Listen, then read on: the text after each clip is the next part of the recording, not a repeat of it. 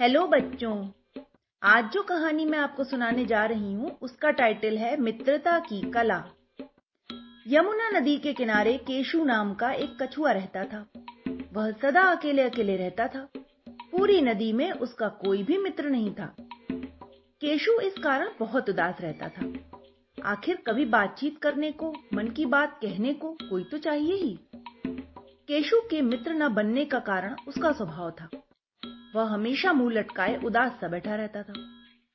बोलता बहुत कम था। बोलता था तो बड़ी कर्कश वाणी में। दूसरों को कभी भी वह कोई सहायता नहीं करता था। उनसे कोई मतलब नहीं रखना चाहता था। निराश होने वाले के पास कौन आता है? कठोर बोलने वाले से कौन बातें करना पसंद करता है? दूसरे की सहायता न करने वाले को कौन चाहता है? यही कारण था कि केशु के पड़ोसी कछुए उससे किसी प्रकार का संबंध नहीं रखते थे। एक बुरे कछुए के रूप में वह पूरी यमुना नदी में कुख्यात था। थोड़ी सी बुराई भी बहुत बड़ी होकर फैलती है। केशु की थोड़ी बुराइयाँ भी उसके पड़ोसियों द्वारा बहुत बढ़ा चढ़ाकर बताई जाती थीं। उसके पड़ोसी उससे डरते भी थे। केशु एक दिन उदास सा नदी के किनारे बालू पर लेटा था। वह समझ नहीं पा रहा था कि कैसे रहे। सुबह से शाम तक अकेले रहना न कोई साथ को और न कोई बात करने को। तभी केशु ने देखा कि नदी के किनारे एक हिरण आकर बैठा है। चलो इसी से बात करता हूँ। केशु ने मन ही मन सोचा। तब तक हिरण बोल पड़ा नमस्ते दादा उदास उदास से कैसे लेटे हो? नमस्ते भाई कुछ नहीं ऐसे ही जरा सो रहा था। केशु बोला हिरण ने बताया कि उसका नाम सुंदर है। वह पास के जंगल में रहता है। आज घूमते घूमते इधर आ गया हूँ। जल्दी ही सुंदर और केशु पक्के मित्र बन गए। दोनों नदी किनारे बैठकर घंटों बातें करते रहते। नदी के और कछुओं को उन दोनों की मित्रता देखकर बड़ा अचंबा होता। ज़रूर इसमें केशु का कुछ स्वार्थ होगा, फिर वे सोचने लगते। एक दिन केशु ने अपने मित्र सुंदर के सामने यह समस्या रखी कि वह सारी नदी में बदनाम है और उसका कोई साथी भी नहीं है। सुंदर ने बड़े ध्यान से उसकी सारी बातें सुनी। फिर वह बोला, दोस्त, बदनामी तो बड़ी जल्दी हो जाती है। उसे हटाने के लिए तुम्हें बड़ा प्रयास करना पड़ेगा। तुम सदैव अच्छे कार्य करो, दूसरों की सहायता करो, उनसे अच्छा व्यवहार करो। तुम्हारी अच्छाई एक न एक दिन बदनामी को हटा ही देगी। ठीक है। मैं पूरी कोशिश करूँगा। केशु ने लंबी सांस भरते हुए कहा, उसे दुख हो रहा था कि यदि उसने पहले ही ऐसा काम किया होता तो आज उसके भी ढेर सारे मित्र होते, सभी उसकी प्रशंसा करते। उस दिन से ही केशु अपने स्वभाव को पूरी तरह से बदलने में जुट गया। एक दिन की बात थी।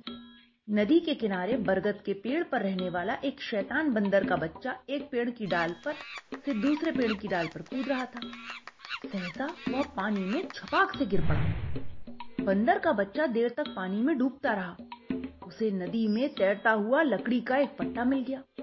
वह जल्दी से उस पर चढ़ गया और लकड़ी के तख्ते के सहारे कुछ देर तक नदी में तैरता रहा। उधर से अचानक तैरता हुआ केशु कछुआ जा रहा था।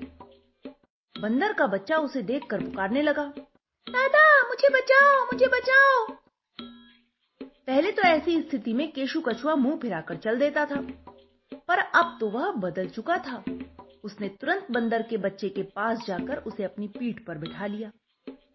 बंदर के बच्चे ने केशु कछुए को धन्यवाद देते हुए कहा, ओ दादा, आज तुम न आते तो मैं डूब ही जाता।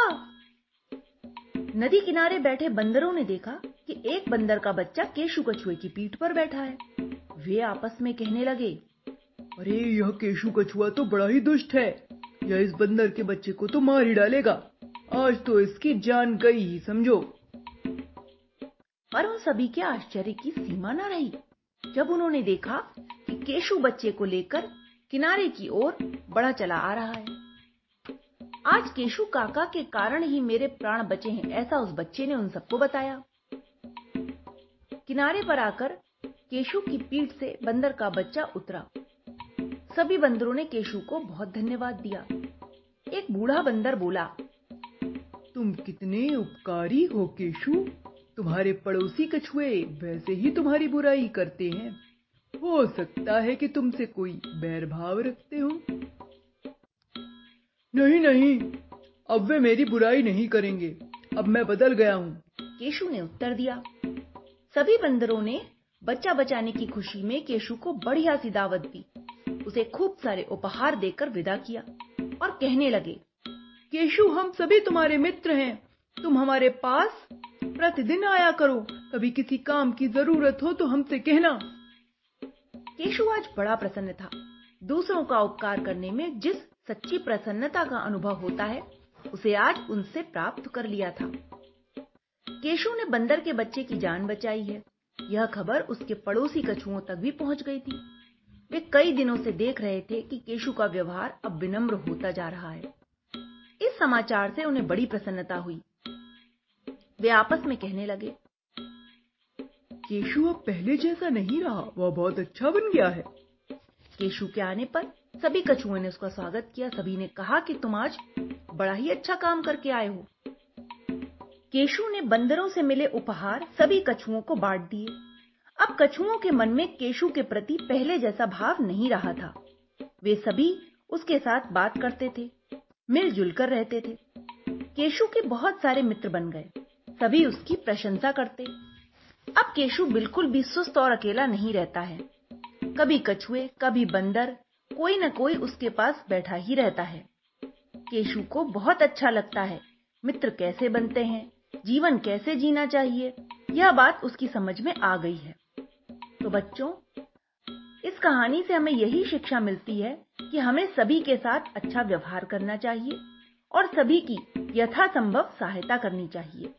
Okay, bye.